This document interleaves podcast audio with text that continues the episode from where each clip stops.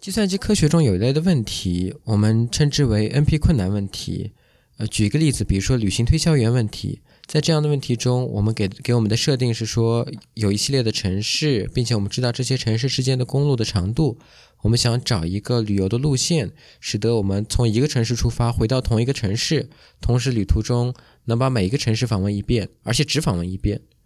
这个时候，观众朋友们可能想说说，你们不是一个数据科学的节目吗？那这种问题和数据科学有什么关系呢？嗯，其实我也这么觉得。但是我们今天请到的嘉宾呢，他最近的工作就是用机器学习的方法来解决这一类的优化问题。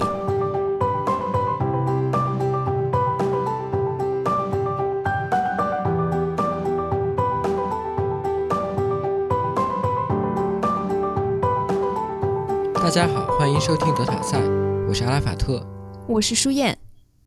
我们今天的嘉宾是戴寒俊，大家好。我和小阿呢都可以和戴寒俊互称校友，因为戴寒俊是现在是在佐治亚理工读博士，我呢是佐治亚理工本科毕业的，但是我们之前并不认识，因为我毕业的时候呢他刚刚到这边。不过小阿和小戴是本科时候在复旦的同学，所以小阿介绍了我们认识。对我和小戴不仅是校友，我们是在同一个宿舍，是室友。不如我们先让戴寒俊自我介绍一下。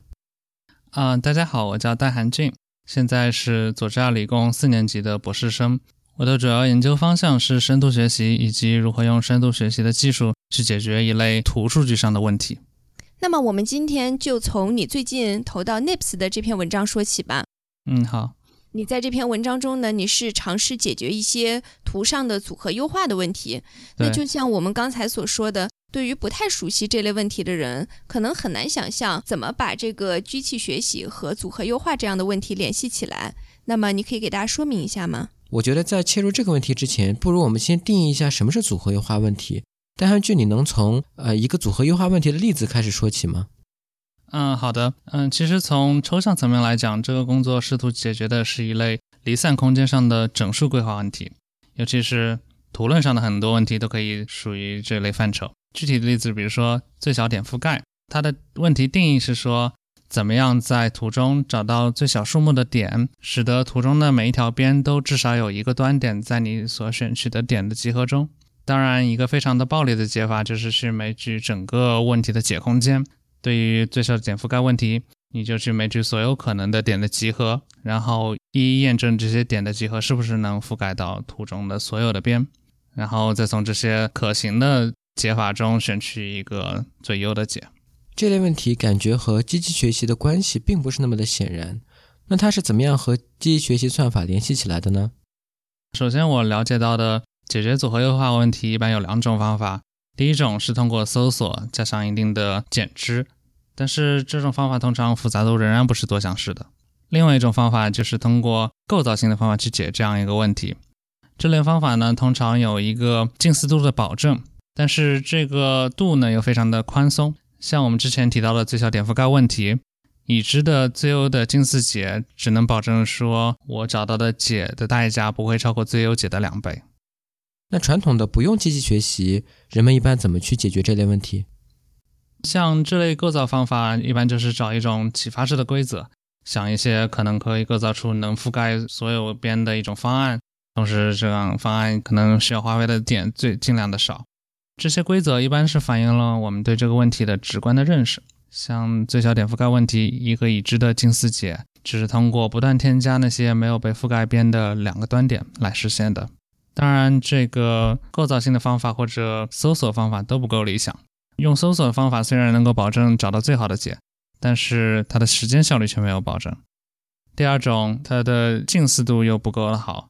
同时，这两种方法也需要针对这个问题的一些特定的方法与技巧，这个就需要非常多的研究员花费多年的心血来达成这样的目标。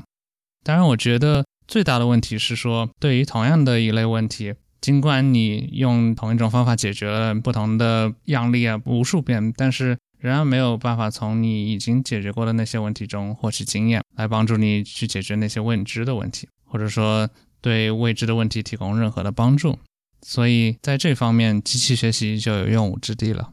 那么我可以说，当一个机器学习的算法，或者说任何一个解决问题的这个机器，它去尝试解决一类问题的时候，它都会从呃这个训练数据当中先学会一些经验，知道怎么样比较好的能够解决这样一类的问题。但是呢，刚才你说的呃这个搜索还有构造的这种传统方法，它并没有积累经验的这种过程。嗯，所以呢，他没有学会解决一类问题的规律。那么，这个也是你所说的机器学习的方式试图去改进的地方，对吗？对。嗯，那我觉得，呃，这还是一个非常有创新的想法的。那你们具体会使用什么样的机器学习算法来解决这个最小点覆盖问题呢？嗯，具体来说，我们用到的方法叫做强化学习。可能大家都知道，前段时间非常呃火热的 AlphaGo。就是呃，一个围棋软件打败了人类的最顶尖棋手。像这种软件，它的实现方式就是用强化学习来做到的。一般这类问题呢，如果你能够很容易的获得监督信息，那么其实你根本就没有必要做这件事情了。嗯，怎么说呢？比如说对于这个 NP 完全类问题，你要获取带有标签的信息是非常困难的。因此，我们应该另辟蹊径，让算法本身。通过试错来找到最优的或者较优的策略来解决同样的问题，这个我认为就是强化学习的基本思想。大家都知道，这个围棋战胜了人类棋手，它的训练方式除了有之前的高手积累下来棋谱之外，还有无数的自我对弈的这样的提升过程。在他们最近的一个版本中，他们甚至完全放弃了人类的棋谱，直接通过自我对弈完成这个训练。所以，这个高手所积累下来的这些棋谱是他训练的第一步。那么，这个是他的一个监督信息。等到他后面做这个自我对峙的时候，就是你说的，嗯，叫做这个强化学习了，是吗？嗯，对，可以这么说。当然，他的第一步用高手的棋谱来积累经验的过程，我们一般把它叫做模仿学习，可以把它理解为一种监督学习。那你刚刚是提到了强化学习的一个动机，在我们接着往下聊之前，你能呃简单的补充一下强化学习的一些背景知识吗？嗯，是这样的，我觉得强化学习的任务是让智能体学习一种策略，使得它获得的累积奖励最大化。我觉得它主要的组件有三个，分别是状态、策略和奖励。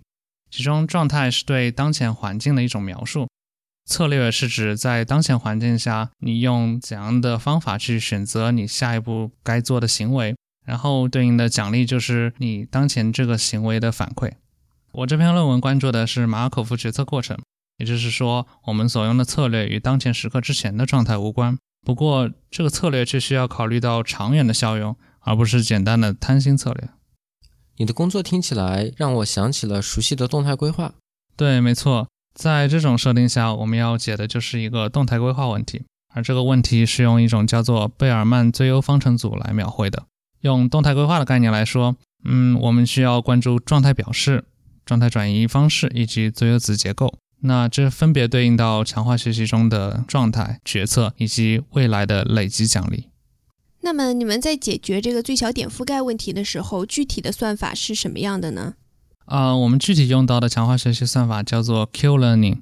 这种方法会对当前的局面以及你在当前局势下所做的决策进行估值。它有一个估值函数，我们把它叫做 Q。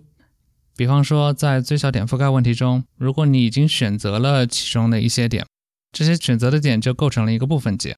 如果我们把这个部分解当做当前的状态，那么下一个可行的决策就是从那些没有被选择的点中选择一个点，加入到你的覆盖集中。当然，对于每一种这样的部分解的选择中，你最后需要用到的总共的点数是不一样的。所以我们会尽可能的选择那些使得我最后覆盖级最小的决策来作为我当前的决策，这个就是我们这个算法所需要学习的。那这个估值函数它的参数是当前的状态和当前你可以做的选择。对的。那具体到最小点覆盖问题，估值函数给我们返回的值是当下选择的点的数目吗？不是的，估值函数描绘的是你对未来的预期，所以。对应到最小点覆盖问题中，估值函数就是说，在当前状态下，你选择了这个点之后，你将来还要额外的再选择多少点才能完成你的点覆盖。嗯，我再举一个例子，比如说我要教计算机学习怎么去玩一个游戏啊，比如说这个打砖块游戏，大家都会玩，在每一个时刻，电脑屏幕上显示的图像就是我当前所处状态的一个表示。在这个状态下，我们可以选择一系列的决策，比如说，我们可以选择把自己的板子往左移或者往右移。那么，不同的行为显然会影响我的得分，因为板子移动的不同，球移动的方向也会不同，从而导致你未来的状态也不同。当然，你球如果有打到砖块的话，你的得分也会不一样。然后，这个得分就是他所得到的反馈，或者叫奖励。那么，在这个最小点覆盖这个问题中，反馈和奖励又是怎么定义的呢？这是每一步之后你都会得到的一个反馈呢，还是要很多步之后才能知道的呢？对这个问题非常好。在最小点覆盖中，我们的目标是最小化所选取的点的数量。呃，换句话说，我们每一步的奖励就是所对应的乘法，而我们的目标最大化奖励就是要最小化这个乘法。所以在我们的问题中。这个奖励就是一个常数为负一，当然不是所有的问题对应于每个决策都会有立刻的反馈。就比如说我们之前提到的围棋问题，如果把赢得这场游戏的奖励作为一，输了这场游戏的奖励作为负一，那么只有当你完成一系列决策之后，你才能得到这个奖励的信息。当然，这种设置下的问题就会更难一点。好，那么刚才小戴你介绍清楚了，在这个最小点覆盖问题中。状态、决策还有奖励这三个概念，那么具体你是怎么用这个 Q 函数来进行学习的呢？Q 函数主要是学习到了对未来的预期。如果有了这个估值函数，在看到新的问题之后，我们就可以通过贪心的方法，在多项式时间内得到一个非常有的解。就像我刚刚说的，Q Learning 的学习方法是通过拟合贝尔曼最优化方程组，这个思想类似于动态规划。具体学到的就是不同状态、不同决策下你的估值是多少。那 Q 函数需要对所有可能的状态还有决策的组合给出一个估值吗？对的，所以我们工作的重点就是如何去估计这个 Q 函数的值。一种方法是表格，另一种方法就是用函数将状态映射到向量空间。表格的情况就像我们平时用数组记录动态规划的过程，这种方法能够得到精确的解。然而，一般情况下，状态空间是指数级别，或者甚至是无穷大的。显然，这样做局限性就很大。然而，后者用函数映射，大多数时候不能保证能够学到最优解。不过，能够学到一个较优的解，通常已经足够了。在我们的工作中，我们是用函数映射的方式来表示这个状态，相当于把这个 Q 函数参数化。明白了，所以说强化学习的这个表现如何，跟用来把这个状态映射到向量空间的这个呃函数有很大的关系。那么你们的 Q function 是用什么模型来参数化的呢？是这样，Q 函数的两个参数分别是状态和决策。如果我们已经把状态用向量表示了，那么我们可以简单的用两层的神经网络去表征一个回归函数。但是在我们的问题中，状态是用图来表示的，这听起来是一个很困难的问题。怎么把一张图来转化成一个向量，并且可以保存图内所有的这个信息？所以你们具体是怎么解决这个问题的呢？是这样的，比较简单的做法是手工的去设计一些特征，比如说我可以数一下这个图中有多少个点，可以统计一下平均的这个点的度数是多少。当然，这些特征不一定有用，同时它可能并没有什么区分度，所以我们希望做的是用神经网络、用深度学习的方法去自动的学习这些有用的特征。同时呢，这个学习过程应该是和强化学习端到端一起训练的，这样我们才能够保证我们提取到的特征是我们想要的。我们的方法原本从图模型的推断算法中获取到了灵感，不过我决定从更直观的角度来解释我们的网络结构。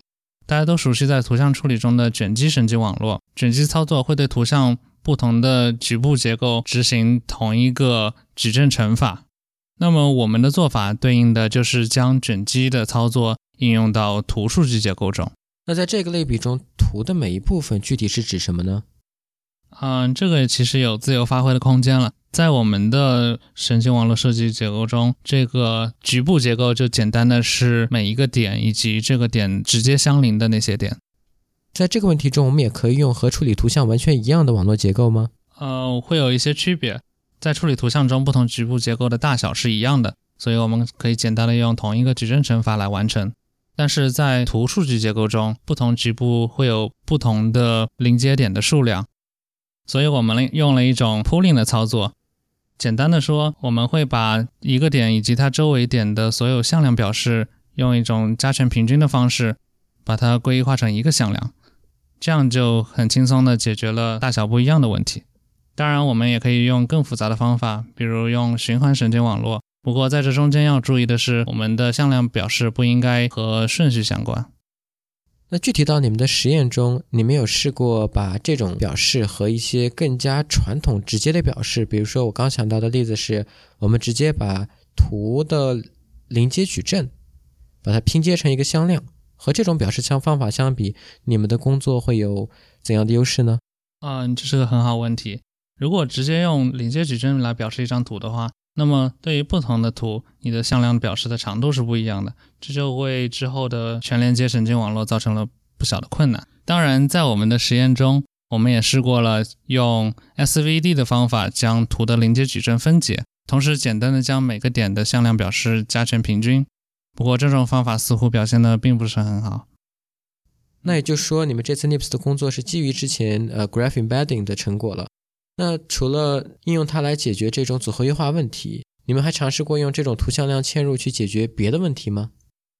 嗯，在我们之前的工作中，我们用图像量嵌入去做一些分子或者蛋白质的特性预测，因为我们知道分子和蛋白质同样可以用图来表示。